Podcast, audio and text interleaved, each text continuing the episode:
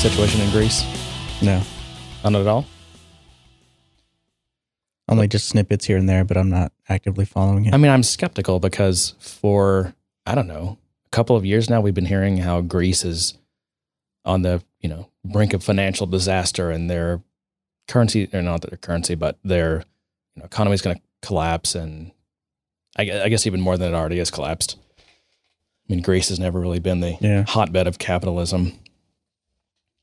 But supposedly now it's even worse. They owed a payment back to the IMF about a week ago, didn't make it. And then they desperately need like another loan. Mm-hmm. And as a part of the conditions of a loan, and I think the loan would be either from the, the European, the ESM or the IMF. But the conditions would be that Greece has to accept some changes, like to pensioners, and I think that's the main thing, but probably other things as well. And their president did not want to like single-handedly make that decision, so they had a referendum and people voted on it. It didn't pass, so they didn't get the payment. I mean, they didn't get the loan. So now the question is, what's going to happen? I think if they don't do something within a week or so, then they'll officially get kicked out of the Eurozone. And then what? Well, I don't know. I mean, they fall off into the Mediterranean and float away. I'm not sure. I don't think that's how it works. But it's, it's affecting. I think the physical landmass is not propped up by cash. You never know, man. It could be like stockpiles of gold holding everything together. Dams of gold. There's a title. It's mined out. But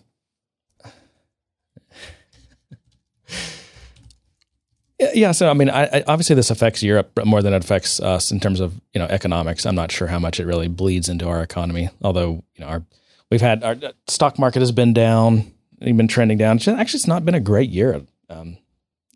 Aren't we still barely in positive territory for the Dow and things for the year? But it's going to affect Europe, though. It'll be interesting to see what happens, especially if they fall out of the euro or the eurozone. I don't know what that would do to the currency or whatever, but it's supposed to be something we're all should be extremely alarmed about. On top of that, China has been in the news because I think it started yesterday, which would be Tuesday.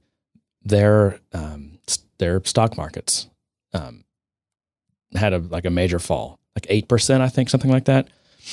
And, investing in stocks or just even having a stock equities market is a new thing, relatively new thing for China. I say that, 20, 25 years, something like that. But the government more recently, I was reading, has been incentivizing people to invest in stocks and even making guarantees and just generally running almost like propaganda campaigns to get people to invest in the stock market. And on top of that, I guess, for like retirement purposes, like a 401k type thing, or just, just try to increase investment. Just really, I think, to get their equities market going. And I mean, China's been playing such weird games have you seen these ghost cities in China? Have you heard about these? No. They're really interesting. I mean, they just built out entire cities that are brand new, never got occupied. They're just ghost cities. Oh, wow. So these like planned communities that just never got off the ground. Cities, man. Cities. It's just, it's ridiculous. Wow.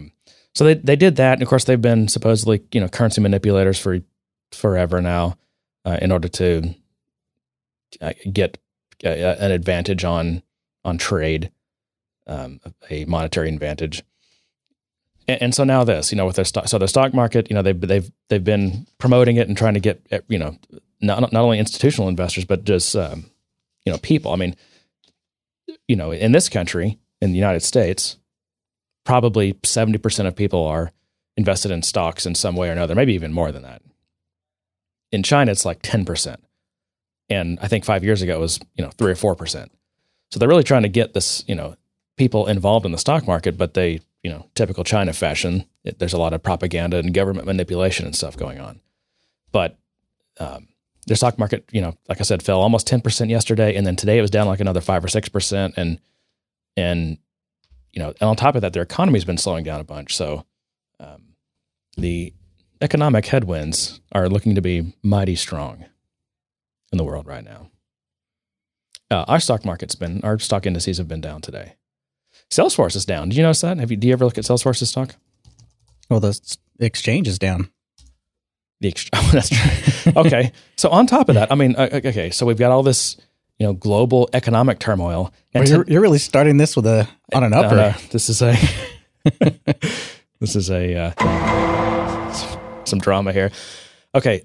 So did you hear about United Airlines today? No. They just had to stop all planes because their computer supposedly went down for some number of hours or something. The Wall Street Journal's website was down for a long time today.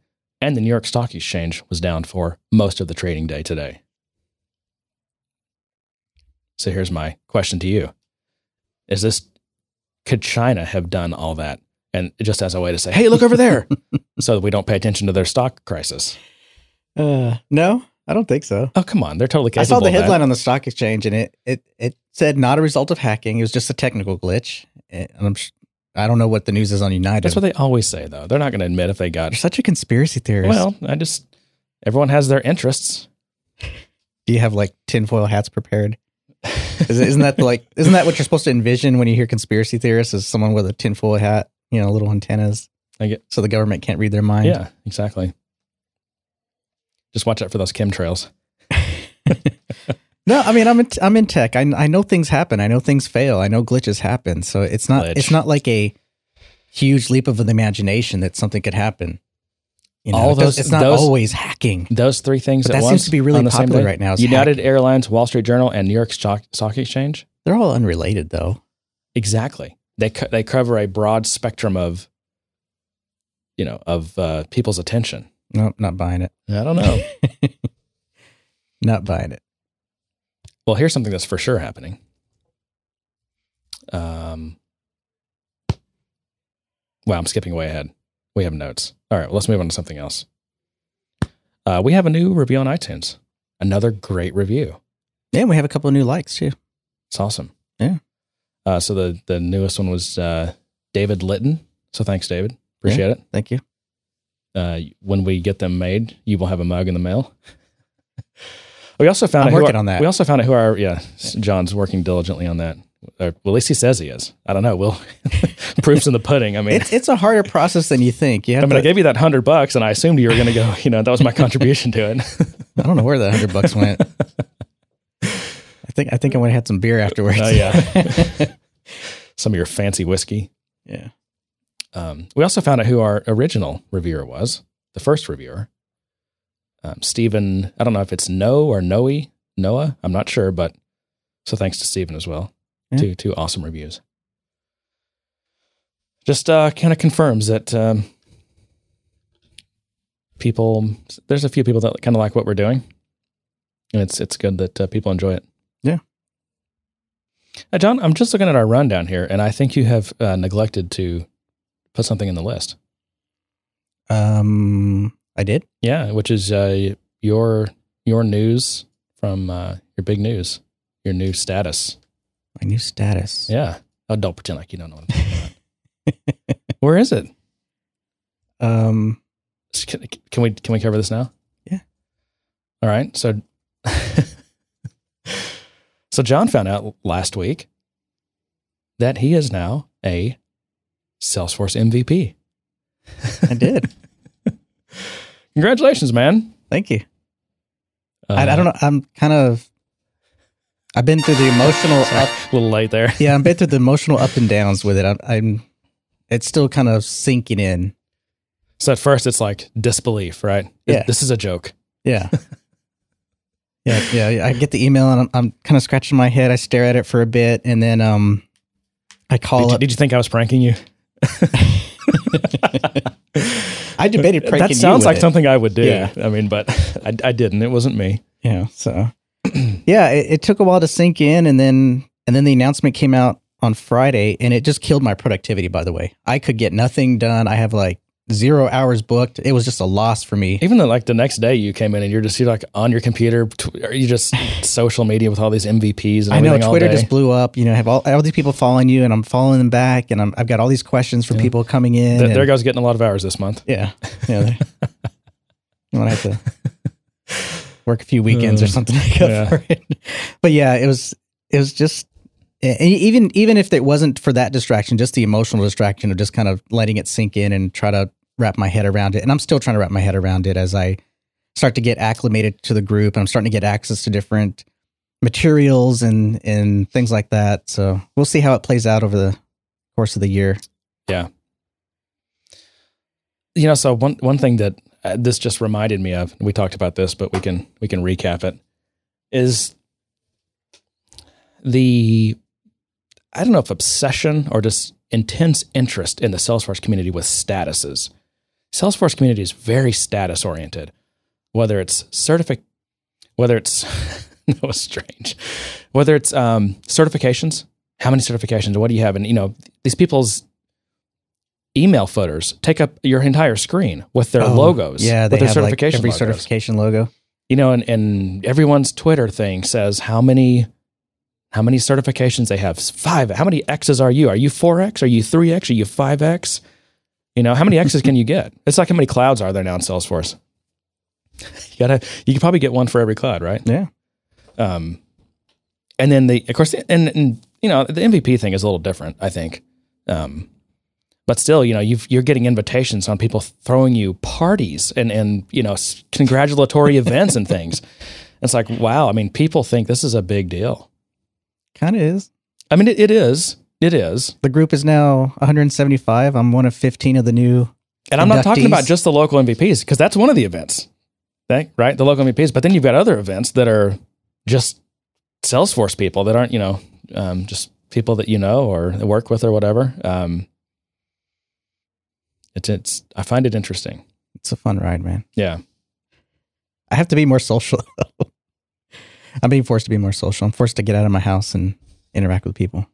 Well, okay, so you've been nominated before, and you know, right. And you know, didn't get elected. And the theory was you're not. I mean, you have. So you've had a blog for a long time, which has got some good content on it, but you're not. You know, just not super active on social media. It's a struggle for me. I have problems sharing every detail of my life, and I don't know why that is. Maybe I'm just a really private person. Plus, you tend to be busy with this thing called working. Yeah.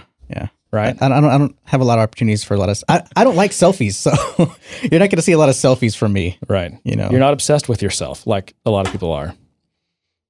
And you know, so, but what's cool, and I'm not, you know, not that I'm taking any credit, because I think it's everything that you are doing. But the thing... Now, take some credit. I mean, it happens to be something we do together, but the main thing that's changed since when you were nominated last time was you now do a podcast. Right. Yeah. And so I just think it's exposed me to more people. More people are finding out about us and what we do. And we, you know, I don't know if that's what, I have no idea. I just, to whatever degree the podcast helps, I think that's cool. I enjoy doing it. Do you know what our first episode? Can I tell you how uncomfortable I feel right now? I know. I'm red. I'm just like blushing. Do you know? I'm not good with this kind of thing. I told you, I hope you like getting attention, right? Yeah, I'm having a hard time with the attention. You remember what our episode 1 title was? Quiz. No, I don't. That was so long ago, and it was probably so bad. Do you need some? Is this a quiz? No, an impromptu quiz. No. Our episode 1 title was A Cacophony of MVPs. Oh, that's right. What was that show about? I don't remember. I don't know. I think I was just kind of taking the piss out of the MVPs a little bit, just because of how like the social butterflies they are. And I guess I don't remember what it was. But yeah. So yeah, this will be interesting to see how it changes your perspective, and also see how it colors your performance on the podcast. So this is going to be the journalistic integrity test, exactly. To see how rooted I am in my honesty. We're gonna have to have our listeners hold you to task, see if this changes your... I don't think it will. Your openness and your transparency. I just want to continue to do what we do, and that's well, and that's that's. I don't think what we do is bad or hypercritical or anything. We're just having conversations that about the things that work for us and the things that don't. Okay, yeah. So one thing that we've talked about that we try to do is to be transparent and honest. Even though we both work in the Salesforce ecosystem. And this is how we make most of our money. It's our livelihood, right? We still, we're going to be honest, right? I think that's what people like. I mean, we don't need another a Salesforce cheerleader podcast. They're, we've got those already. So how about something where, we talk about the good and the bad and what needs, what can get better and what we're doing to get around, to work around things or creative solutions we come up with or whatever. And so, yeah, now that you're an MVP, we'll have to see if we can keep that up. No, but you had a good point. Devilish grin. You had a good point, which is obviously whatever we're doing. I mean, that's what it worked, right? So why should you change anything? Right. That's the theory that's I think on your side there, on your argument that supports your argument. So this is our whole journalistic integrity debate. But a real life scientific experiment with that, I guess. Except we're not journalists, so we're not the ones who claim to be journalists. See, that's the difference. But on a smaller scale, we can at least objectively kind of view and see how our topics play out and everything. Yeah, I mean, I sure as hell don't plan on changing anything. It'll just be you're the curmudgeon of the group, exactly. I mean, the old man of the group, right? You're the old man breaking hips and bones. Right. And like you said, there's nothing in the, MVP agreement that you have to sign or whatever that says that you can't be critical. No. I mean, well, let's talk about when Shell was on and he kind of talked about the group and how they communicate and how they're encouraged to be honest. Right. And he even set me straight on that, I think, because that's one of the questions I had was, it seems like all you can do is be a Salesforce cheerleader. And he's like, absolutely not. That's really not what, or that's not their mandate. I mean, obviously you have some that are going to be more like that than others, but he said we absolutely can be critical and we can talk about what needs to be improved and it's absolutely not a mandate. In fact, in the documentation I've been reading, in terms of just the stuff that they provided to kind of help me kind of work through this, there's actual passages in there that says, hey, this is an acknowledgement of the contributions you've made. We want you to keep doing what you're doing. Obviously, it worked. It got you here. Keep doing it. And I think there's actually a specific line that says, you don't always have to be positive. You can, obviously, you don't want to be hyper negative, but, if you have constructive criticisms or you have, concerns and things like that, voice them. Absolutely. Right. They're not saying don't say this or don't say that. Right. Yeah. Just, don't streak at Salesforce. No streaking? Yeah. There goes goes Monday night's plan. No slandering. Yeah. But otherwise, yeah. Well, that's okay. Well, we can leave it at that. But congratulations, John. No, thank you. What's next? No bones about it. No bones about it. I was going to segue into that. Okay. When I talk about how old you are. How are you doing? Because... So your concern as of late has been that you might have actually fractured something, and that's why you haven't been healing. Yeah, I mean, there's that I might have a fractured hip. I could go find out if I wanted to go get an MRI. I'm kind of avoiding that to see if it gets better. And this week has been much. I don't know if you've noticed. Have you noticed? I've noticed you've been moving a little bit more. Yeah, but I'm also concerned that you might be trying to move too much, and you might be. I think my body would let me know. I mean, there's been times when I have move too much and my body lets me know for sure. Yeah. But no, it's getting better. I mean, I can get in a car fairly normally now and I can walk around without, short distances without any pain.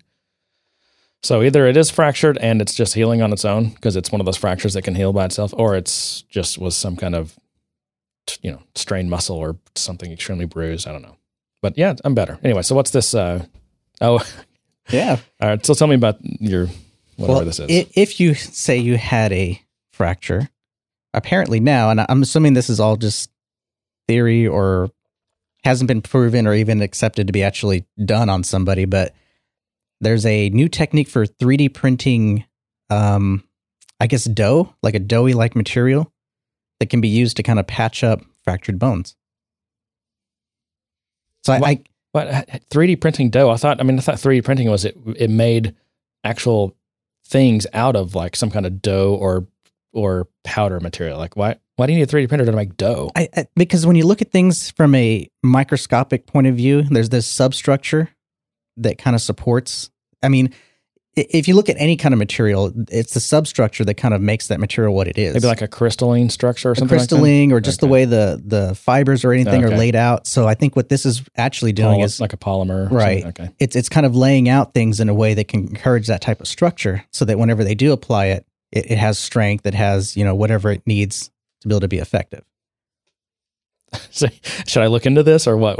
I think you should. Say, you got some of that 3D printed putty you can stick in my bones? You know, the just a little patch job. The challenge here is, even if I could make that, that would require me cutting my leg open and applying it. Well, obviously, you need a doctor to do this. This isn't like a self-surgery thing. I thought this was like a DIY or something. If you got a 3D printer at home, you can repair your own bones. Right. The wave of the future, maybe. We'll see. Actually, what I'm thinking is nanobots 3D printing inside your body to fix it manually. There you go. There's an idea. And I lip smacked a lot on that one. Yeah, you did. Swear jar. Yeah, exactly. That was at least three. So early in the week or last week, Mr. Benioff got to meet the Pope. Oh, did he? Yeah, he posted a picture and everything on Twitter.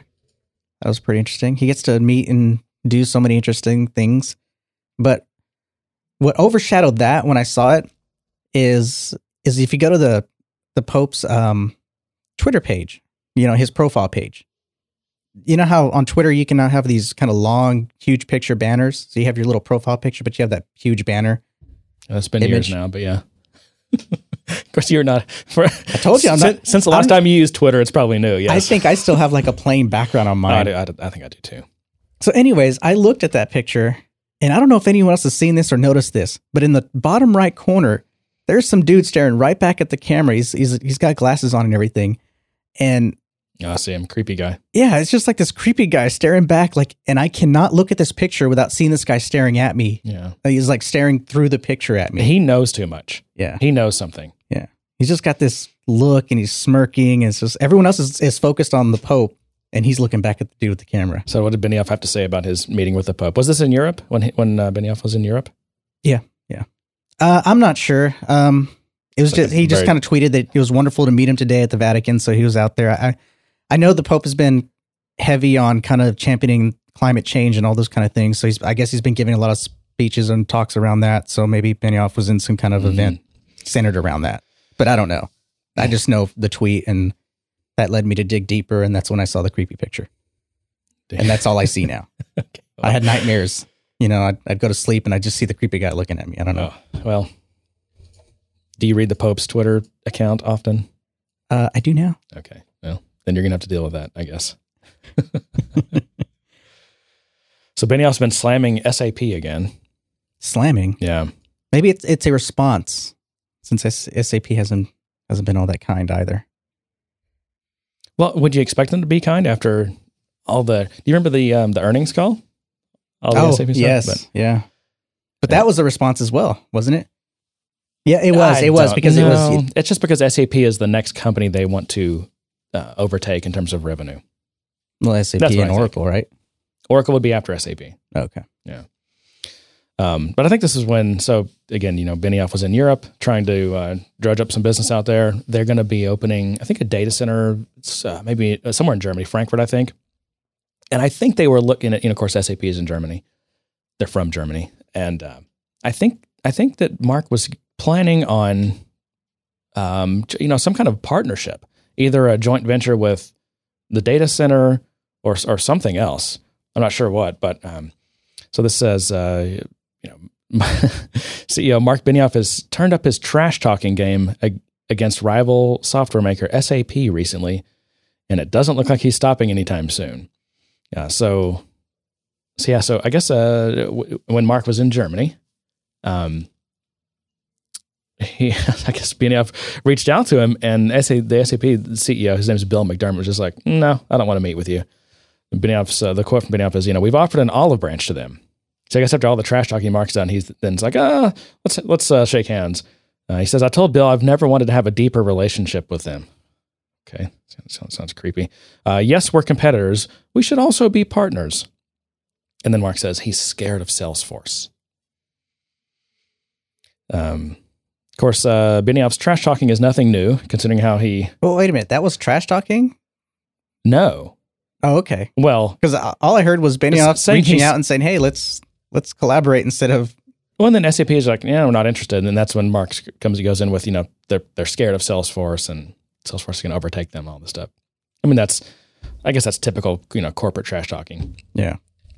But this says, Benioff's trash talking is nothing new, considering how often he bashes his bigger competitors, Oracle and SAP, in public.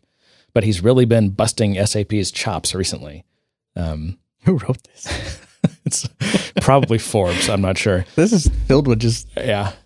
But so, and I never counted, but on that earnings call, they mentioned SAP 14 times. But just to refresh everyone's memory. SAP, go past SAP, SAP and SAP, going after SAP and past. The only innovation SAP has is in rhetoric. They should try writing some software. Love that. While Oracle and SAP, Service Cloud displaced SAP in the quarter. Sorry about that, SAP. Sorry Legacy about that. Technology from Oracle. If you were paying attention to SAP as an SAP customer, she hopes to see an SAP implementation. See, that was trash talking. I should try building some software. Yeah. Sorry about that, SAP. So I think Mark got his feelings hurt a little bit that they didn't want to meet with him. It's like, can you be surprised? I wonder what I'm curious though what Benioff was going to propose. That would have been interesting. I see it all as faux drama. I mean, of course it is. They all get on the golf course and rub elbows and buy each other a drink and have fun. Positioning and propositioning for and to the investor community and whatever. And these CEOs, they're like little boys in certain, pissing contests or whatever. CEOs. Right? These CEOs, right? They all do this. So you're saying that's why we need more women CEOs because the boys are. And I should say, it's not all of them. Do you ever hear of Microsoft CEO doing this, talking trash? He doesn't talk trash. No. Speaking of Microsoft, they are cutting jobs again. I heard. It was like a year ago, it was 18,000 jobs. Now it's another almost 8,000, again, related to the Nokia acquisition. Right. Yeah, the news on that has been kind of doom and gloom. I mean, there's a lot of people just kind of, I don't know what the right word to say is, but they're just, what is the right word? I don't know. Like, not fantasizing, but theorizing or whatever the word is for that. But, they're trying to read between the lines and trying to say, is this the end for the mobile phone for Microsoft? Are they going to try to stick strictly to software and build a business around that? But I don't think so. I think they understand where they went wrong and how Nokia is not working for them. And I think they're basically going to do a reset and they're going to start from ground up and start to build a true mobile platform that they can be proud of. I totally agree. And just when you look at, I've been saying for 10 years now, I've seen people working Microsoft from the inside. Yeah. Trying to change the culture there. Unfortunately, it was during that whole time, it was when Ballmer was the CEO. And while there was some progress at a higher level organization and as a company, they were just stuck in their old ways, stuck, dedicated to their old cash cows, looking backwards and not looking forwards. But that's all changed with a new CEO. And when you look at the progress they made with Azure and Office 365 and with what apparently they're going to be able to accomplish in terms of their cloud-based revenue. I think it was 2018. Most analysts believe they will surpass $20 billion in cloud revenue. So that's 2.5 years to reach $20 billion. And I don't doubt it at all. And I don't doubt that they can make good phones. I liked what I saw or some of the innovations that Windows Phone Mobile Edition. Mm-hmm. I think that's the exact name for it. That had some really nice aspects to it. Yeah. They never got, I don't think the hardware was ever good enough, possibly. They never had enough third-party support or in the applications and things in the ecosystem. But the phone was interesting, or the OS was interesting, and I have no doubt that they'll come back with a strong phone OS. I don't think they're going to give that up. You hearing something? Yeah, I'm hearing something. So Salesforce. No, wait a minute. We didn't finish that topic. Okay. What else did you have to say? Well, what did you? I totally agree with you. They're going to come back with phone strong. It's just too that it represents too big and growing of a piece of computing. Computing is going to be 80% phones. Yeah, it is. So, yeah, they cannot not have a presence there. And they're starting to open up stores. We have a new store here in town. Actually, I haven't been to it yet, but I mean they're definitely not following, but they're learning a lot from what Apple did, I think, and I think they're kind of in that trajectory. I mean, they're learning the type of stores they need to have and the type of things they need to have there. They learned a lot previously. They had a lot of kiosks and things like that. Well, when they started this store thing, when was that? About a year ago. Mm-hmm. They looked, I don't want to say identical, but highly influenced by Apple stores, right? Yeah. But it's not the first time they've had stores. I mean, they've had stores in the past and failed miserably. Yeah. So it's interesting that they're trying this again, but I'm thinking that they've got a plan and they've got an idea, and I think software doesn't really need a store, but hardware does. So the fact that they have these stores and they're coming out tells me that they really want to focus on hardware as well. Could be, and I'm not sure I agree with the software doesn't need stores. I mean, I think one of the things that people like about Apple is you can walk into the store, talk to a genius about hardware, software, whatever it is. I mean, you could have need help setting some software up or configuring something, and they'll sit down with you and help you through it. Yeah, that's true. I think people really like that. So, I don't underestimate Microsoft. Do so at your peril. Okay, so this is interesting. Salesforce, I guess, as a part of their social.com, which I'm guessing was like Radian 6, maybe Buddy as well. I don't know. Not even sure if that's part of the marketing cloud, or if is the social cloud its own thing? I think it is. Mm-hmm. Social cloud. That's one of the 6 clouds, or is it 7? I don't really know. Let me see if I can find this. Yeah. So they help companies run, I don't know if you call them campaigns, but monitor social media. Mm-hmm. Actually, they do. You can actually run ads through I guess social.com. You can run ads on like Facebook and Twitter and LinkedIn and these social sites.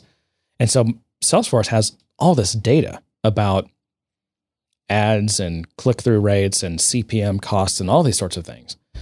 And they, I guess quarterly maybe, because this was the Q1 2015 advertising benchmark that Salesforce releases now. It's a PDF. We'll put it in the show notes.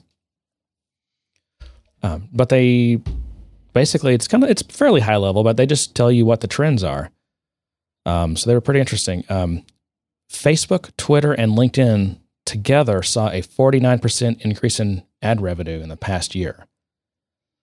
So that goes to show you how they're monetizing, and that's a valuable space to be in.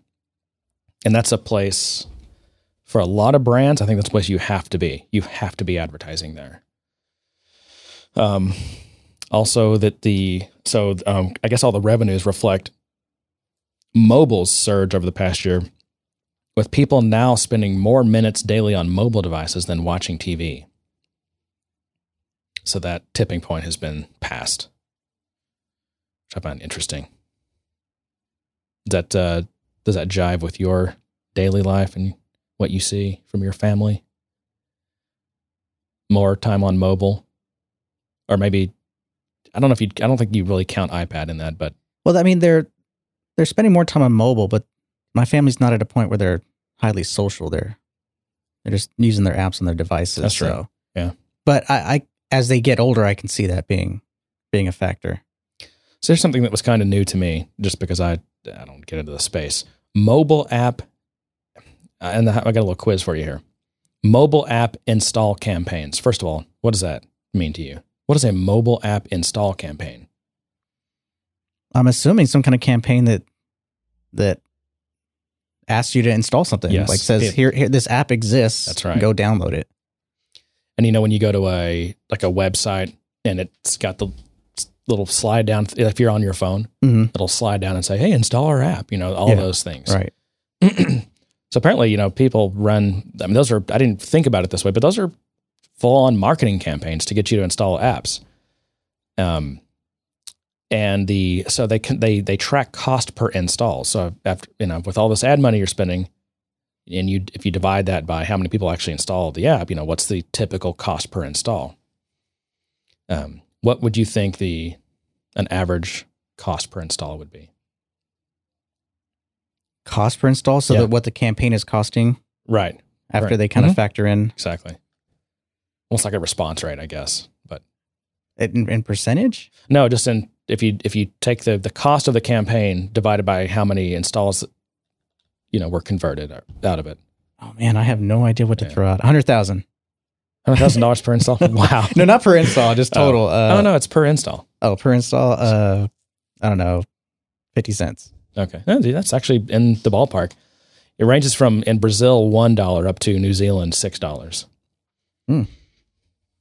I'm good at slagging. This is a whole world that I know nothing about, but I find it fascinating.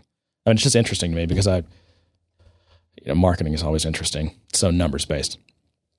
Here's what else is interesting. Engagement rates for Twitter are falling. So Twitter, the promoted tweets, engagement fell 12%. And that's on top of like all this news that's been coming out of Twitter. You know, they're struggling as a company. Their stock price has been struggling and everything because I guess year over year, they're having trouble figuring out how to monetize. And Twitter, like they brag about all the accounts they have, but Twitter is the place where by and large, people go and set up an account, look at it and go, huh? And never come back. Well, maybe for the older generation, I think the younger generation uses it, but the younger generation also has things like Instagram and all those other services because they're highly visual and it's very photo driven type technologies that they're moving to. I'm not sure you're right about the generation thing either, because I feel like our generation is more into Twitter than the younger generation is. They're into Instagram, Snapchat, Facebook, right? Twitter's just not as much of a thing. That's what I mean. For the young generation, they're into all those other things. I think our generation, I think we're on Twitter and we use Twitter, but you know, like let's take myself for instance. I'm not an oversharer. I don't go there and share every detail of my life. So, you know, it's hard for me to rank up there or trend or anything like that because I'm just not that type of person. And I think the people that are, you know, when you talk about engagement, they're on those other services because it provides something a little more specific. Yeah. So here's the most alarming thing. LinkedIn has something called sponsored updates, which are in-feed native ads are now 40% of their total ad revenue. Because these native ads, these are not good things. They're meant to look kind of like content. They're not, you know, called out as ads. That's what they're called, native ads. Facebook has the same thing. Do they? Yeah. When you're scrolling through your timeline, you'll see them. I mean, it almost looks like a post that someone did, and then you'll kind of, once you read it more, look at it a little closer, you'll see that it's an ad, basically. I think that's just... I don't mind that. I think I don't mind the inline content because it's part of the natural flow of what I'm looking at. What I hate, and this is big on just websites in general, is the advertising that takes over your screen. The advertising that like puts itself in your face and doesn't let you click on anything else until 10 seconds later after you're forced to watch this. I think I prefer, advertising isn't horrible. It's not bad. It's necessary. You know, we all discover a lot of great things through it. But I want if I'm looking at something and there's content there, I prefer it to be part of the content, part of the flow, not distracting, not forced upon me, you know, don't do autoplay videos, you know, those kind of things. Right. That's etiquette, right, so to speak. Well, again, I mean, I didn't give a good description of native advertising, but you know, a better example is, say, a morning news show, and they talk about some product, and it's never a commercial. They never say it's a commercial, but they got paid to do that. It's almost integrated with the content of the show. And the advertising is native to the content. All right. I'm fine with that. I'm not, because you don't know, it's not clear what's an ad and what's not. So you'd prefer something specifically that says, hey, this is an advertisement for... When I'm watching the news, I want to know if they're enter a segment in which they're being paid to say something by a sponsor. How does that change your... Because I don't know whether they're reporting what they feel is the truth or not to me, or if they're getting paid to say something. Mm. I guess I can see that. Yeah. But in the format of casual talk show, morning shows, or things like that, I mean... Well, maybe that wasn't a great example then. Yeah. I mean, if it's like the anchor of the news show that's sitting there telling the news, and then all of a sudden switches to a story that's purely advertising, I guess I see that. Yeah. But I mean, in the course of our 24-hour entertainment cycle that we all live and die by of, I think I'd prefer less interruptions and just more, you know, if it is advertising, something that flows well, that's consistent, that's, you know, polished, professional, and doesn't take away from my enjoyment. Doesn't cause my CPU fan to spin up to 4,000 RPM. Yeah. All right, well, let's move on, because we got a bunch of other stuff to do. You want to talk about your Salesforce package quandary, your dilemma? Yeah, this is just a dilemma, and I'm not sure if there's a solution to it yet, because this is something I just came across, and this was just I'm working with a client. We had this idea to kind of modularize our package a little bit, and this is purely the initial phases of what might be a managed package. So we're doing everything unmanaged, and we're testing it out with clients and seeing how this process, this functionality, this automation works. And in doing so, we have... So you started out with no package, right? You developed, you've got, code and metadata and all kinds of stuff, right? And you're like, maybe we should package this somehow. Right. Okay. And so we centered on three different packages. One being kind of the main package that if you're going to use anything, any of the features that we've developed, this is the one you're going to have to start with. A base package. Okay. And then we have these other two packages, each representing different areas. And mainly we split them up because one of them requires a certain feature to be enabled. And we're talking about App Exchange packages, and they may be private, right? But these aren't going to intended to be listed or anything just yet. But just to be clear, because the word package is a generic word, can mean all sorts of things. We're talking about App Exchange, private App Exchange packages that you can use to install in any of your various private orgs. Right. Okay. And so the issue, we broke them up and we created the packages just fine. But when we went to upload them, we had an issue, and one of the issues was, even though my classes have a dependency to that base class, it recognized that and it loaded all the classes, or at least identified them. It sucked them into your dependent package. Right. Okay. And it's aware of them, but it knows that that if they exist, it doesn't have to create them. So whenever you upload that, it works fine. However, it required the unit test classes for those to be manually added. And so what that meant is that I was explicitly saying this had to be in the package, or these have to be installed along with this package. And that's because you had to do that manually, because none of your production code depended on your test classes. It's the other way around. So you'd have to manually add your test classes into your package. And that was just to get it to upload, to basically create the package. Okay. I mean, because with packages, you have multiple steps. You define all the components of your package, and then you upload it, which actually creates the package and gives you a link to actually start installing those. This is a very, again, kind of UI thing. This is not, it's no automation for this, right? Right, yeah. This is all point-and-click tools and everything. Clickety-clickety, dragging and clicking and adding more things. And then, you've got that massive drop-down of all the metadata types, right? And then you're scrolling through a terrible UI to try to find the class you're looking for or whatever. Yeah. And manually building this package. Salesforce, please fix this. It's not a big issue if you have a small code set. But when once you start getting pretty big and you're trying to manage all these different things. Imagine you're managing Ford's org or something, or some, Fortune 500 company, right?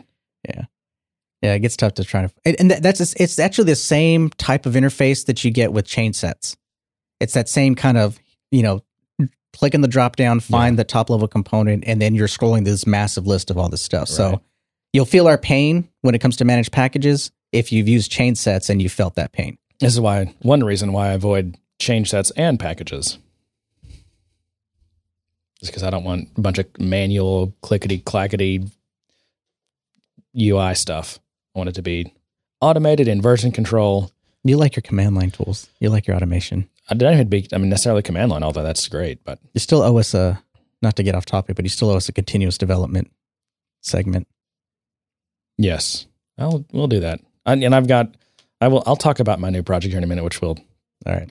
Well, so back to this issue. So I had to manually include those test classes because when I uploaded, it runs all the tests and those test classes weren't in there because there wasn't a dependency on them. The only dependency was the actual classes that it auto included. Man, this is getting hard to explain. So you forgot to add your test classes, right? No. This is the sub-project. It only has a dependency back to the classes from the base class. Okay. Which Salesforce auto-included. Right. However, it doesn't auto-include the test classes for you. So I had to manually add those in so the coverage would be up to par. Mm-hmm. And in doing so, whenever we deployed that package, the base class is already in the org. You deploy this other package, and it thinks it has to install those test classes. And so it sees the conflict. It sees that there's already classes there, and it fails the deployment because there's a conflict. It won't let you override. If you have a class there by the same name, right? It won't. Well, then this gets back to, again, there's no namespacing in any of this code. So you have one namespace. But even if there was a namespace. I'm saying no namespaces compounds that problem a lot of times, you know? Yeah.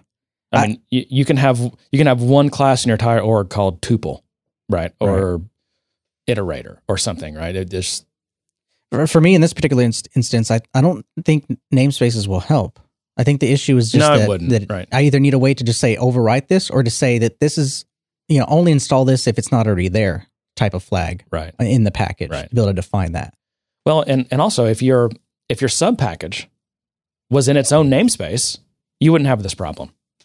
True, but it would still have a dependency back, and that dependency is what's causing the issue because then I have to include the unit tests, and doing so basically says this class is part of my package, not this is a dependency that if it's not there, go ahead and install it. Because all that those packages have is simply a class name to identify it. Right. If there were namespaces with like strong names or something, then you could uniquely identify, and the packaging mechanism would be able to say, oh hey, that's the that's in the com.john.blah.blah.blah package with the same exact class name, so we know we can't override that. In this case, it just has to assume it's just the same class name.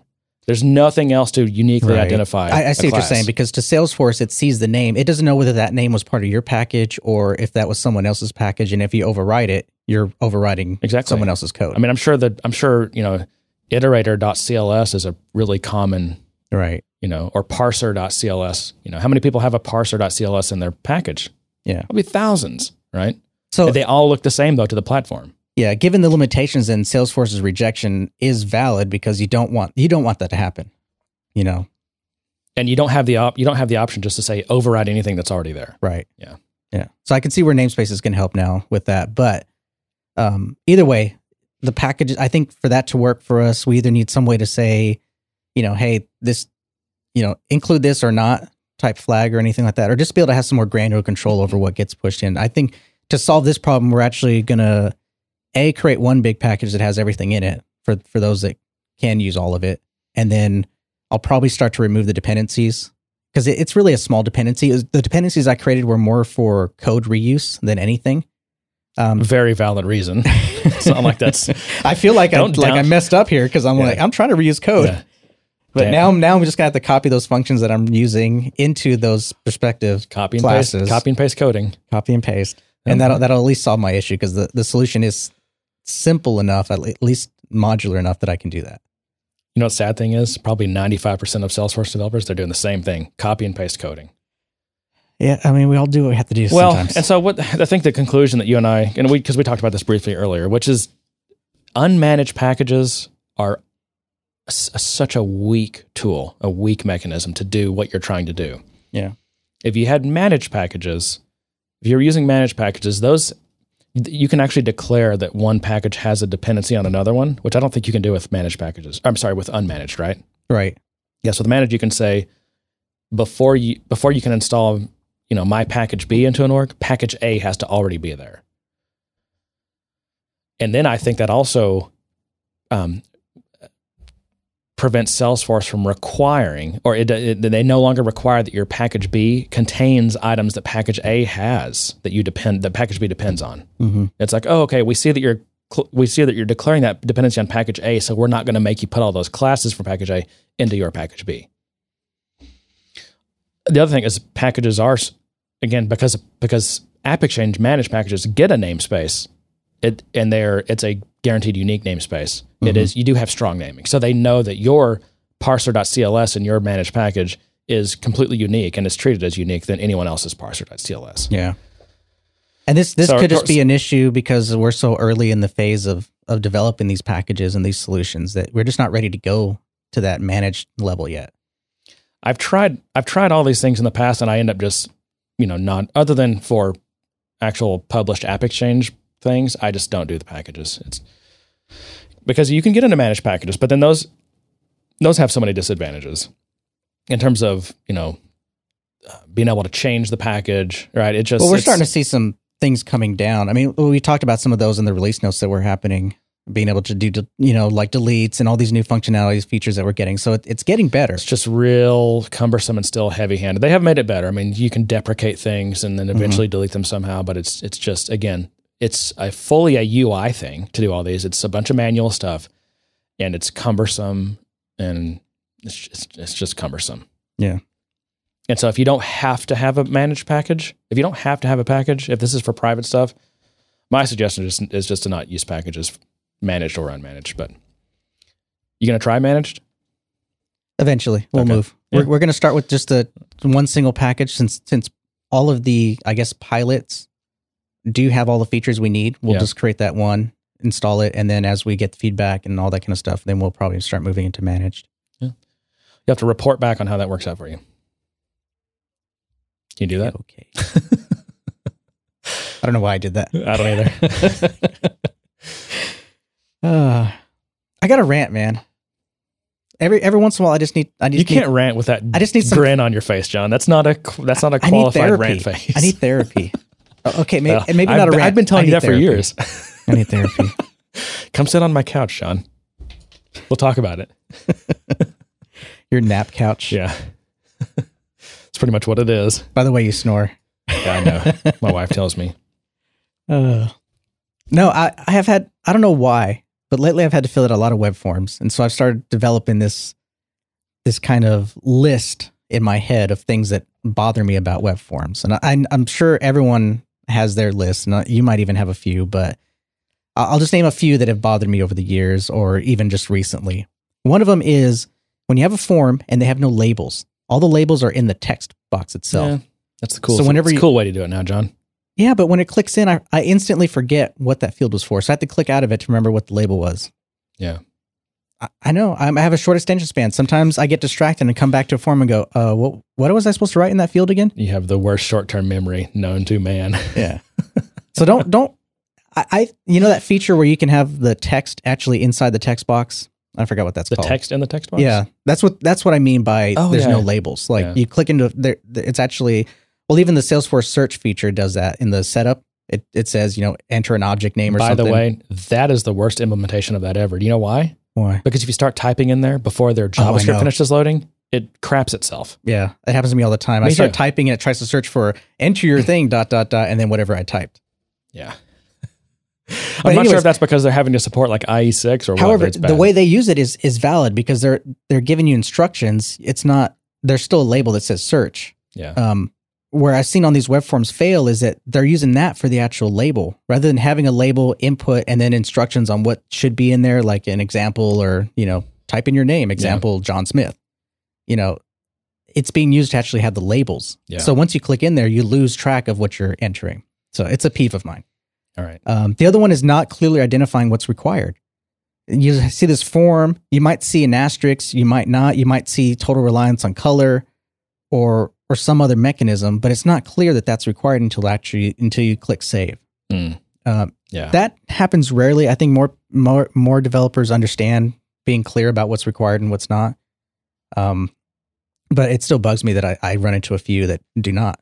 The other thing that bugs me is double input of information. Like, I can understand passwords, double input your password to confirm it, but things like email address or anything else, username or whatever you happen to pick, it just seems so redundant and just so painful to have to do that. Yeah. I mean, email address, you kind of have to in a way, because if not, if they fat finger their email address, you probably are never going to have a good email address for them. But here's what happens. And here's why I think it's bad, because it's not a password.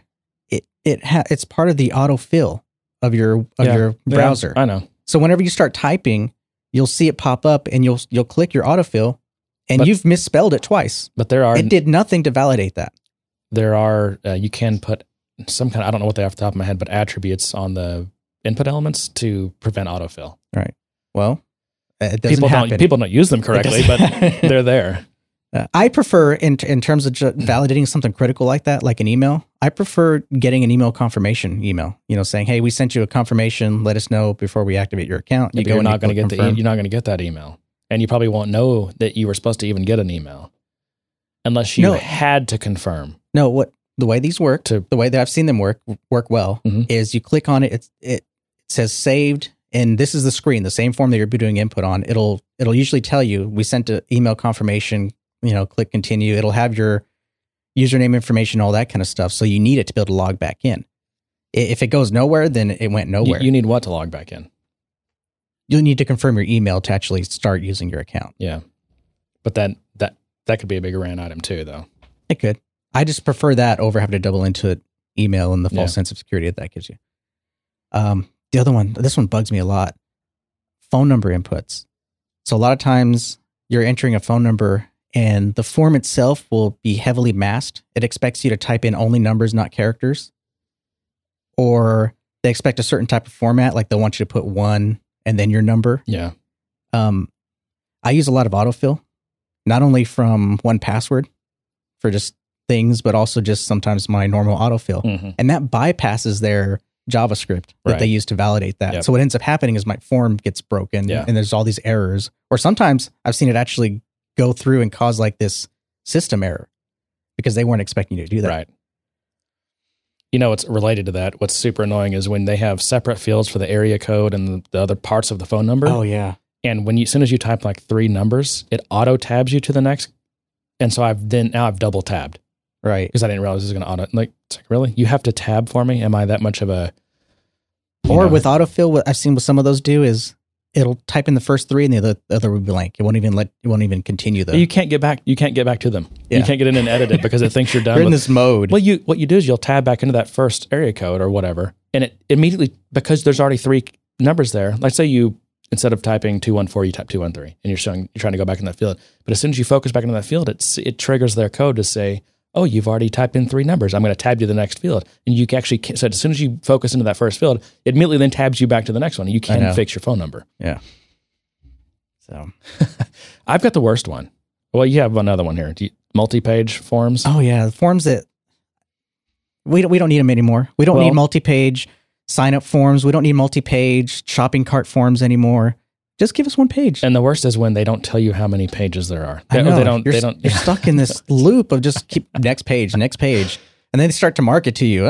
Answer these questions. Oh, can I just finish this? So you mentioned 1Password. I use 1Password too. So anytime I generate a password, I use 1Password and it generates a gnarly password with all kinds of characters and weird things. And it's totally awesome. Right. And so, a typical web form, they'll say, enter your password, create a password, it must be between 8 and 40 characters or something, right? And it must contain a number, right? So you use 1Password to generate it, and you save, and it says you didn't create the right kind of password. And you look at it, and you're like, no, I did. And the problem here is there's a difference between what they've implemented for their password verifier and what they've actually told you what it does on the screen. So now you have to go figure out, okay, is one of these symbols illegal? So now you're taking out symbols one by one to figure out if one of those symbols is you know, tripping it up or what it is. That's annoying. That is very annoying. Yeah. And so I don't feel alone out there in the world. What's your biggest pet peeve? You, the audience listening, what's your biggest pet peeve on web forms? Mm. Let's see if we can bring attention to it and get people to stop doing those things. Yeah. Good luck with that. Call it web form etiquette. I'm sure there's some movement out there, but there's just way too many clueless people, man. So I'm starting a new project. And there's a lot of front end to it. A lot of web forms? Yeah, there's... You're going to make sure to... Well, there are a lot of forms, actually. It's a Salesforce-related project. There's a communities aspect. There's mobile stuff. There's desktop stuff.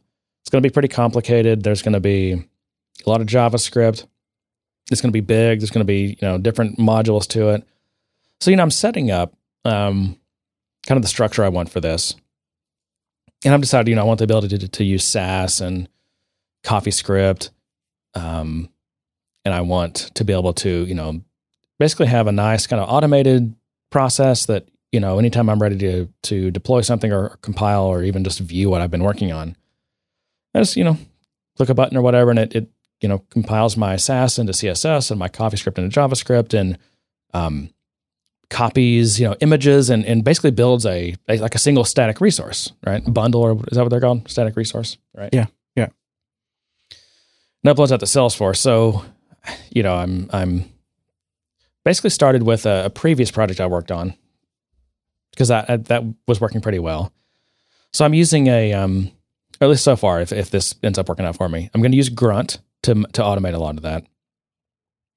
To automate the creation of the zip and resource file and publish that. Just the compiling, the concatenation, testing, linting, all, you know, just kind of that whole ball of wax, right? And so I don't know, I just kind of wanted to get your thoughts on what things you've done in the past, but also, you know, it reminds me, I'm almost having like, you know, flashbacks to this previous project. The process in Salesforce development of, let's say, making you make a change to your one of your CSS files, or if you're using Sass file, mm-hmm. between making that change and being able to see the result in your browser, and as you know if you're, because you do good amount of front end work, you know, when you're you know, working on styling or whatever, you're constantly doing quick little tweaks and revisions to get the style the way you want, some kind of spacing or mm-hmm. tweaking colors or something, who knows, borders. And, you know, you're just constantly making these little changes. You want a really quick feedback loop, right? And so in typical web development, whether it's, you know, Rails or you're using something like Compass or CodeKit, these things that, CodeKit's really cool. I think it's only for Mac, but it's one of these things that, you know, you basically just point it to your source directory, and it finds all these things, the types of things you have. And when you anytime you make a change to those things, it actually live reloads your browser. You don't have to reload your browser. It's like live reloading your browser. Right. And so there's virtually zero lag time between when you're making a change and the result, you can see it, right? Well, in the Salesforce world, you're looking at, you know, easily 30 seconds, especially if you've got a decent sized project and, you know, you've got an upload time for the static resource and right. And which, funny enough, is it's actually quicker to point and click, upload your file that's already zipped up than it is to deploy the static resource. Point and click, upload. Oh, yes. Yeah, go into the UI, point and click, upload the file to include the resource than it is to run a metadata API command, basically, to upload that resource. Why is it faster through the browser? I don't know. Why is it faster to even edit an Apex class? You can edit an Apex class through the browser UI and hit save and it's done. I know. But the metadata API, that can, you know, you're looking at anywhere from 6 seconds if you're lucky to, if the, whatever it is, the compile server is running slow, you know, 30 or 40 seconds. Yeah. And so I'm just, you know, I'm thinking about this, and I always come back to this, and I had a good idea on this last project, and I kind of wanted to resurrect this, but some way that you could, one of the big challenges here is visual force, right? So I'm thinking, how can I work locally, mm-hmm. right? I when I'm working on just styling and layout of some kind of screen or something, how can I avoid Salesforce for the time being and work locally? Do it, do my CSS locally and get, so I can get those just instant reload, instant view of the changes I've made. Because if you think about it, I mean, if you're working on a front end project, you're going to make hundreds, if not thousands, of little changes and things in a day. Yeah. If you got to wait 30 seconds for each one of those, you do the math. I mean, It's not productive at all. So I've been trying to think of a way. How could you? This is what I came up with. So your visual force, your markup, you'd have to have. You're never going to get a. That's always going to be. You're going to have to deploy that to Salesforce and then render it in your browser to get your HTML markup, right? Right. But once you're there, how could I then, for all my CSS and JavaScript and things, let's say I want to, I'm going to be working on the CSS and JavaScript. I want that. I'd like that. The result of that rendered Apex page to have local file references to my local file system, so that I can make changes and just refresh the browser, and it's pulling those locally, instead of from the static resource bundle, when I'm in a development mode or something. Right. The problem is that your lag time isn't in rendering the page. Your lag time is in uploading your changes. But I'm not going to upload any. So the static resource, right? That it production will have all my CSS and JavaScript during development, or at least just for short periods of time. I want to somehow flip a switch and have my visual force, instead of it referencing the static resource for all these things, have it reference my local file system. Mm. But the weird thing is, in order to do that, it'd have to be a page rendered from your local file system, just because of the browser security. Yeah. I don't know. I want people, if anyone has any ideas on this, I mean, this is I'd actually would seriously want feedback on that. Has anyone tried to crack this? Yeah. I mean, I can tell you what I've done. Okay. My approach is actually kind of multi-level. When I'm first starting out, I'm trying to figure out what a page needs to look like. It's pure on my local desktop, HTML, CSS. Okay. And I run that locally until I get something I like. Yep. And I get a general idea of how it's going to look and feel. So then I take that and I translate it into Visual Force. And so now I have the basic concept of my application, and it's in Salesforce. And Now I'm just developing in Salesforce. I'm no longer using my local copy unless I want to try a new idea out, putting a new component or just some crazy new style I want to try out. I'll do that locally. And then once I'm happy with it, I'll incorporate it into my Visual Force. Once I'm in Salesforce and I just want to make UI tweaks, colors, borders, positioning, and things like that, I make heavy use of Chrome. Just right in the browser, right? I do it right in the browser. I add CSS, and if I like it, I'll copy it from there and paste it into my either my CSS or my Sass or wherever. Yep. And so that's where I do most of my tweaking. I load the page, and I tweak it in line, real time right there. And that's a good option to have that option. That's good to have that.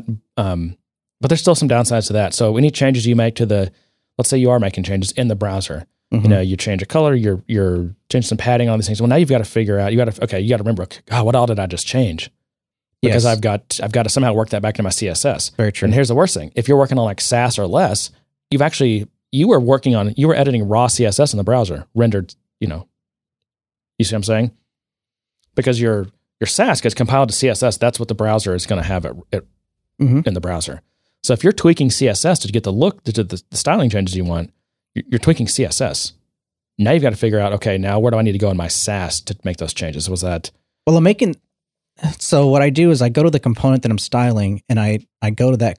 Usually that component already has a CSS class defined for it. Yeah. So I'll put my changes or my tweaks in that same class. So then it's just a copy and paste from there back into my Sass, or I'll recognize what I did and I'll go back and put it in. I'm just saying, and you're right. It's tedious. It's Sass a lot of back to CSS and forth. Is not 1-to-1 because Sass, you can have in Sass, you can do nesting and stuff, and you can have variables and mix-ins and things like that. And you've got to figure out this change you just made was okay. Do you need to was that actually from a mix-in that you got? Now you need to go copy that. Say you change a color or something, you need to go copy that into a mix-in, or is that? It could be a lot of places, right? Yeah, that's just more of a process, though. There's nothing, even if I had that all locally, I still have to make the decisions. I still have to figure out, is this the right place to do this? Because I'm tweaking things out of a whole. Is this color change I made to this divider line, is that should that be part of the main theme and all divider lines should look like that? Or is that just for this one component? So a lot of times I'm just trying things out and I'm trying to see how it looks, how it flows, if it gives me the right degree of separation. Yeah. And then from there, I have to decide, okay, is this a global style that I need to implement or is this just specific to this component? Yeah.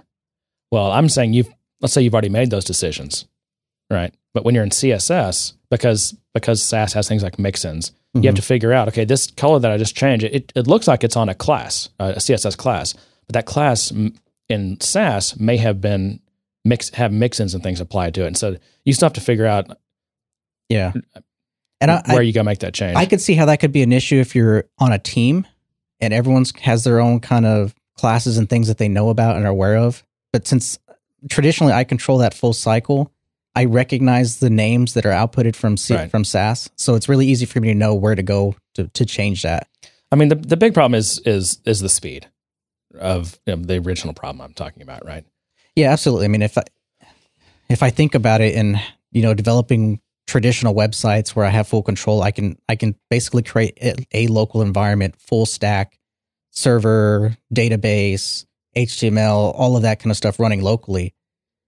Yeah, it's much faster. I can iterate through that much quicker. Right. Now my flow, my creativity is halted by save, build, wait for Salesforce to respond. And that's plenty of time to flip over to Twitter and lose your... I mean, it takes you out of flow completely. That happens. It's, if you know anything about, flow and staying focused, it's constantly ripping you out of your flow. Yeah. Waiting. And it's weird because, I can't think of any other web technology, programming languages, or even cloud platforms that don't let you have run the system locally, whether it's Rails or Java or all the Heroku stuff. You can run all that stuff locally so that, I could have I could be running a Rails server on my machine and I'm constantly, even I'm talking about takes your ERB templates and compiles them. I mean, the whole platform is giving you basically an immediate constant reload of your whatever screen you're working on. Right. And that's one thing I asked for like a few years ago. I was like, I made this list of things that I wish Salesforce would fix. And one of them was like, let us somehow run this platform locally so that we can... I don't know if that's even possible. I don't know if it is either, but... Yeah, I mean, I see what you're getting at. I mean, basically being able to run and have a local development environment. Yes, right. Yeah. I don't even know if that's even plausible. Cloud, baby. I mean, this is software as a service. You're basically saying, hey, give me your cloud and let me stick it in my house. Yeah. But like I'm saying, name another technology you build web applications or websites in that you can't do that on. Yeah, but the other technologies are platform as a service. So we're putting them in the cloud, but it's not software as a service. There's a huge difference there. Just a massive downside. I mean, it's just, I wish they would fix this because it really does make... It is developing apps in Salesforce, and I don't care, you hear all this stuff about, you develop a mobile app in an hour or whatever. This is all BS. That's for little bitty simple apps where that's your point. That's not realistic at all. It's just not. Yeah. If you get into custom code, you're not going to build your app in an hour. I'm sorry. When it gets to real sizable apps, I mean, there's just like a distinct disadvantage to doing it this way. And I wish they would have some solution to this. Maybe we're talking about the wrong problem. Maybe if Salesforce's cycle of save, the ability to kind of save a file to the cloud was almost instantaneous. The time it takes to ping the server. Does that solve your problem?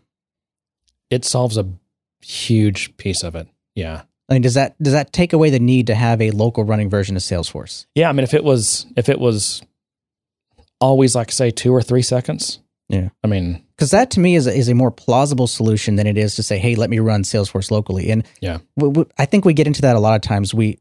I get it with customers too, where they're asking me for the wrong thing. You kind of have to dig in deep and say, you're asking me to solve this problem, but I think the real problem you're having is this. Right. And this feels like one of those moments where we're saying, oh, let us run Salesforce locally. But our real problem is we can't iterate fast enough. We can't develop fast enough. Our tools are not fast enough. They're not matching the speed at which we think. I'm going to have to rack my brain to figure out what my solution I came up with was. It was like proxying Salesforce locally so that you could render the visual force, but have it appear that it's coming from your local system, which then you could point all your CSS and JavaScript references, everything to your local system and do that just immediate, rapid, you change a Sass file and it's immediately compiled to CSS and then you just refresh the browser. Yeah. I'm gonna, you know, I don't know. I'm sure that someone's got ideas on this. One of the kind of the base of this, the foundation of this kind of build script that I've been using for about a year now is from a guy named Kevin O'Hara. I think he might even be an MVP. I'm not sure. Really smart. It seems like a smart guy. He's in the Salesforce space, mm-hmm. but he's the one that created a Grunt Salesforce plugin. So that's what lets you, there's a Grunt task for basically deploying to Salesforce. All you have to do is, you know, basically like create a Grunt task to, you know, compile all your CSS and JavaScript and everything, and then make a zip file out of it for your, mm-hmm. that's the static resource file, and then it deploys it to Salesforce. So that, you know, that accomplishes a lot of it. I mean, at least you can use modern technologies with something like that, right? But it's just got the waiting. It's we've got to work on that. And I don't, like I said, I don't know if there's something we can do that doesn't require Salesforce to do something. I'm going to think about it. But if anyone has any ideas, let us know.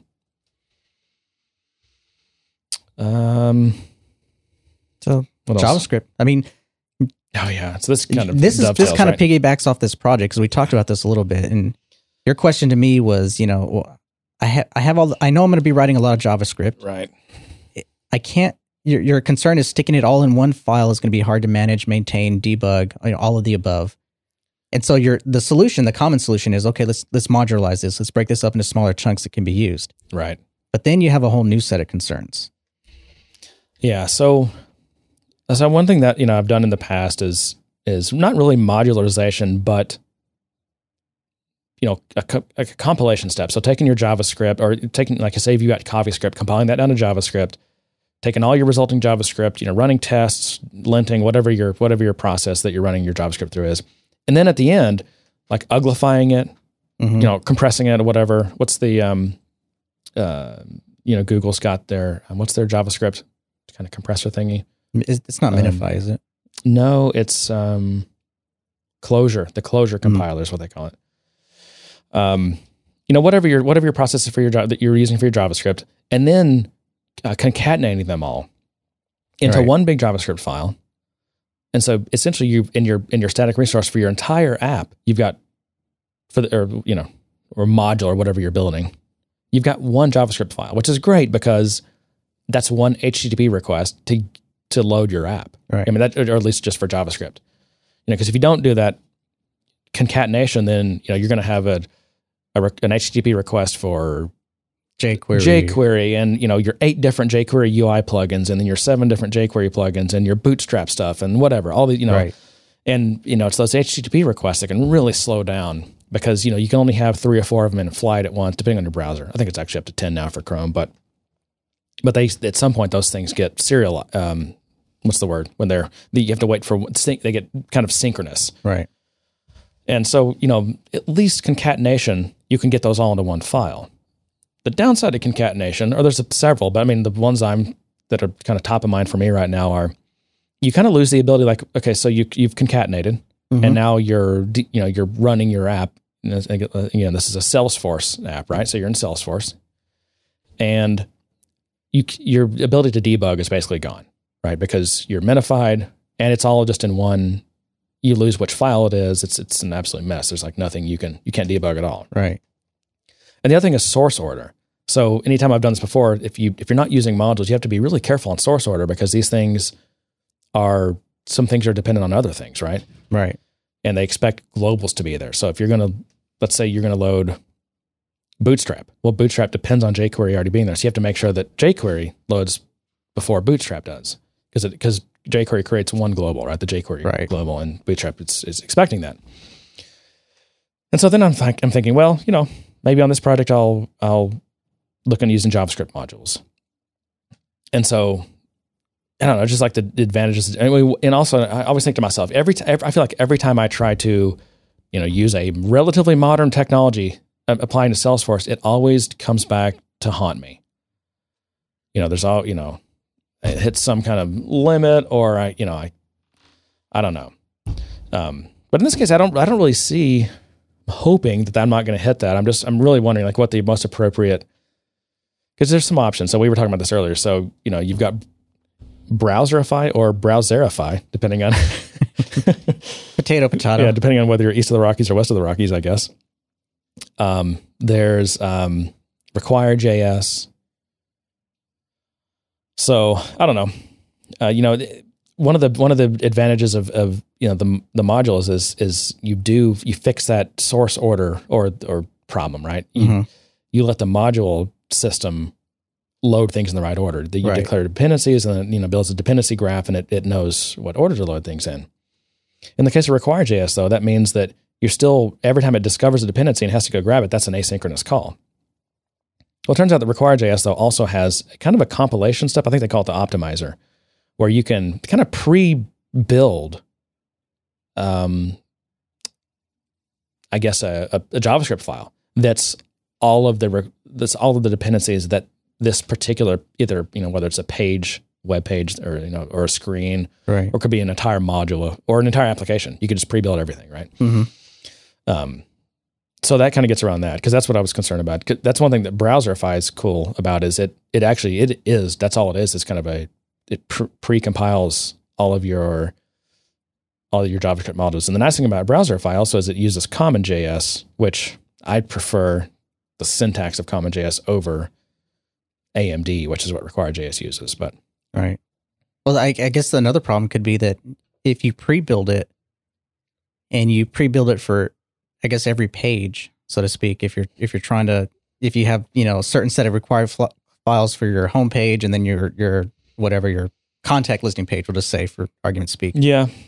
Now, there's no way for the browser to say, oh, you've already got XYZ, so I'm only going to download XY3. Right. Right. Now it's always going to download all of those, or, on the first load. Well, so let's say that both of those pages required jQuery, right? So you've got to build for your homepage that includes jQuery, and you got to build for your contact page that requires jQuery. But I mean, you're kind of describing a scenario where you've got almost like a website, and if you've just got if you got a website, you may not even need JavaScript modules. However, if you're building, like an application, like it may be like a single page application style where you're using a front end framework like Aura or Angular or something like that, right? And you got a lot going on, and you're kind of staying on the same page, so that's not as much of a problem. But you could, so let's take that example though. You could say, hey, I want to exclude jQuery from being built into those, and you could still keep jQuery as a separate script line item. Sure. But I guess I see it as more of a dependency, and that's kind of a global dependency across your whole site or your whole application. So that's easy to pull out on its own. But any place where you have kind of some minor dependencies, if you isolate each one of those pages and do a pre-build, you're downloading that content every time. Yes. But just once, right? Yeah. Everything we're talking about is that first load performance. Because once it gets cached in the system, you're fine. Right. Or until your user clears their browser or whatever. Yep. So yeah, I think I'm going to look into using modules. I'll report back on how that works out for me. But modules is one of those things though that you use it when you know for sure it's going to be a problem or when it becomes a problem. Yeah. If you're like you said, and like I was saying, if you've just got a website with a bunch of pages, you probably don't need a module system. I mean, you certainly could, but it's just, I'm not sure if it's going to gain you that much. Yeah. And yet you've just added a tool that you have to make up as a part of your chain that you have to maintain. So, yeah. I will say I've built some applications, and I started out with the idea that I was going to modularize everything. But I think I spent more time trying to figure out how to manage the modules, more time trying to figure out how to efficiently get them to concatenate, I guess is the word we're going with, than I did actually building. I spent more time in theory and trying to figure out the process. That at some point I was like, I got to get to work. And so I ended up going, well, my app's not that big. I can manage it in one file. That's what I'm going to do. And that's what I ended up doing. I think it just depends on the app you're building, the size of it, and the number of people you've got working on it. But if you're at the point at which you have, hundreds or thousands of different JavaScript files, it's a lot of script tags, right? Yeah. But also, I tend to think that, how do I say this? I don't want to not know how to form these words. It's in the ideas in my brain, and it will not come out of my mouth. But I think we overuse JavaScript at times. I think we tend to try to do too much client side. You're living in the wrong world, man. No. I told you this earlier. I think we need a balance. We don't need everything to run client side on the machine. You know, let's let the server do what it's supposed to do, and you know, let JavaScript do what it's good at. And this is so we've seen the pendulum start to swing back a little bit. So you're seeing these frameworks now starting to support that the initial load is server generated markup, right? Right. And then once that initial load happens, the JavaScript framework for the UI kicks in and is doing any rendering after that. So and that has to do with that's extreme performance optimization, though. What, running everything client side is no having like the server do the initial rendering, mm-hmm.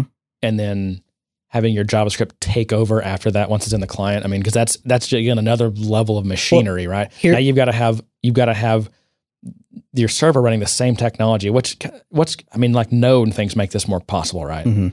So, and I'm trying to think of, I don't want to speak out of hand, but I believe that like Angular and some of these frameworks are starting to add support for this. They've got a server side component that will do the initial rendering of your page using the same templates in JavaScript and everything, right? It'll run on the server, generate that. So that the time from request until rendered in the browser is as quick as possible. Yeah, I guess the point I'm trying to make is a lot of times, especially when we're integrating applications and we talk about these single applications, is we're initiating a JavaScript call, an AJAX call that goes off and gets some data, and then that data comes back, and that's all it is. Mm-hmm. It's not a prepackaged rendering of HTML components and things along with JavaScript and data. It's pure data, and now the browser is forced to render it all. Yeah, I mean that's kind of the mode nowadays. That's the fashionable way to do things, right? Just to render it have templates on the client, and the client's doing all the rendering. Yeah, and I think I'd rather see a little more hybrid. Yeah, it's just more moving parts. It's more complex when you do it that way. Yeah, maybe. But again, like I said, that these tools are starting to support that. So at least you're not building that from scratch, because that's right. What, if you wanted to do that before, that's what you were doing. Weird, man. We're over an hour and a half. This is going to be a long one. I have to cut some stuff, man. All right, idea of the week. All right, let's do yours. I'll hold mine again for next week since we're running long. All right. Well, mine actually came from one of our listeners, Christy Guzman. So. This is on collaborating forecasting. We talked about forecasting and all that kind of stuff. And her idea, which is posted, and it's actually a really good idea. I'm sure it's something that's probably going to be implemented, but it's collaborative forecasting via territory hierarchy. So if you have collaborative forecasting enabled, it does not work with territory management. It only works with the role hierarchy. Yeah, like a feature conflict there. Right. Yeah. The custom, I think it's called custom forecasting, that does work with territory, but it's a trade-off, as with anything. With customized forecasting, it has its own set of features, and collaborative forecasting enables things like your splits and your all those kind of things, those new features with opportunities that you have. Seems like it's like a false dilemma. You shouldn't have to make that trade-off, right? Yeah. Especially since that's like such a core CRM function, isn't it? Well, I think Salesforce is kind of struggling with, and they've gotten better, which is why we have things like territory management 2.0, so to speak. And I remember being early on discussing with Salesforce, how we used it at a big enterprise company that I worked at before, because we were using territories and we had struggles with it and managing it. And so they knew that. They came to us and showed us some of the things they were working on, and that all became territory 2.0. But mm-hmm. I think it's something they're struggling with to manage, because territories and the way we manage people, resources, and that whole hierarchy, it's never one size fits all. It's so custom. Yeah. Everyone does it so differently. So it's really hard. There's whole companies and whole software packages that do nothing but territory management. So it's really difficult when we talk about, Salesforce handles territory management, and then you get into it and you go, man, I'm sorry, guys. The way you do territories is not going to fit in here. And this is, I think, part of this thing where Salesforce is a really big system nowadays, and there was probably a team that built territory management, and there was probably a team that built forecasting, and they just didn't collaborate well enough, And a lot of the other thing is like territories were, forecasting was out of the box. Territories were was not an original feature, and so you have to figure out how to bolt a feature on later.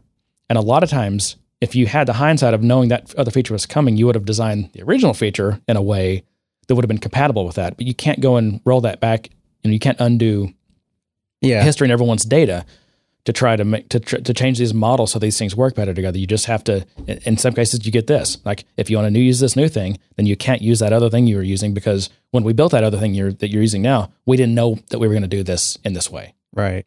And I don't know if I think that to me is more of a growing pain than we didn't collaborate enough on this, because I think the original inception is we have this very basic opportunity screen, very basic, does certain things, and you have a very basic forecasting model to match that. And then you have this role hierarchy, and then you expand that with territories, and that gets to be this huge beast. Yeah. And so now, like you said, you're trying to retrofit all this stuff into this very simple model that needs to be upgraded to something more complex. And is it worth making that investment to make that more complex to match? Do you stop advancements in territory management because you can't sync that with your forecasting? And a lot of times when they change the way a feature works or roll out a new feature, they can do, like, as a part of the, rolling out the release, they can do because they do these all the time, right? It's part of releases. There's a data migration part of this, which they're literally changing these data structures, and they're running massive SQL statements that change all your data, right, in your org from the old model to the new model. If they can do that transparently, that's fine. They can get that done. They do these things all the time. Where it becomes difficult is when they can't do it transparently. It's enough of a change that the new data model would require, decisions to be made or whatever. And also, think about it. They've got how many versions of various APIs out there that still have to work. Yeah, that's a huge challenge. It takes just a ton of engineering, and it does happen. It does force some kind of hard lines. Yeah, but Salesforce is growing, and they are big enough that I think we're going to start to see more of those kind of hard lines. I think it's almost inevitable that you're going to have to see at some point a hard line that says, hey, if you want to use all these new great features we've developed to advance the system, that you're going to have to migrate over to this system. Yeah. That it's not going to be as transparent as, oh, we got a new theme. It's going to be, no, we have all these new capability, but you're going to have to sign on and say, yes, we're doing this. And we're going to migrate your data to this new model. Yeah. And you have to agree. Yeah, no, that's not bad. Sometimes that's as good as it's going to get. And that's just the reality of software, big software. Yeah. That's how we have things like Product 2 and Price Book 2. Yeah, those are unfortunate, right? Yeah, it started out with a very simple concept and idea, and then you had to move it forward. Well, those are great examples of they didn't get the data model right. They're like, crap, we now realize that we don't want a product hard coded to an opportunity. We need this price book entry in the middle here, and we are introducing this concept of price books, right? And so now we need to disintermediate products from being directly on opportunities, and that's just hard. It is. So then you have, like you said, you have things like Product 2, or what is it, price? Whatever they are, but price book. Anytime you have a number after an object name, it's wearing its history on its sleeve. It is. That's just that's what you call punting in the software world. Well, that's the idea of the week. It'll be in the show notes. So if you're interested or struggling with this, go ahead and vote the idea up and give it some attention. Do we have we have an ending to this, don't we? We do. Oh, what was it? Hang on. You can't do this with Salesforce. Don't we? Isn't there an idea? Oh, I know. Hang on. I have no idea. Yes. That's when we're supposed to ask Mark, we'll get better at this. Mark, when are we going to be able to do, territories and this new forecasting at the same time? I have no idea. You can just edit that to make it seem like we plan that. Exactly. Because we edit. All right, man. My topics can be, my next topic can be held over for next week. I think we've hit our time slot. We are way over. Sorry, guys. Do the magic of editing. Some people will love that we went over, and some people will hate it. You just can't make everybody happy. And to that, I say, good day, sir. Good day, sir. They should try writing some software. That would be amazing.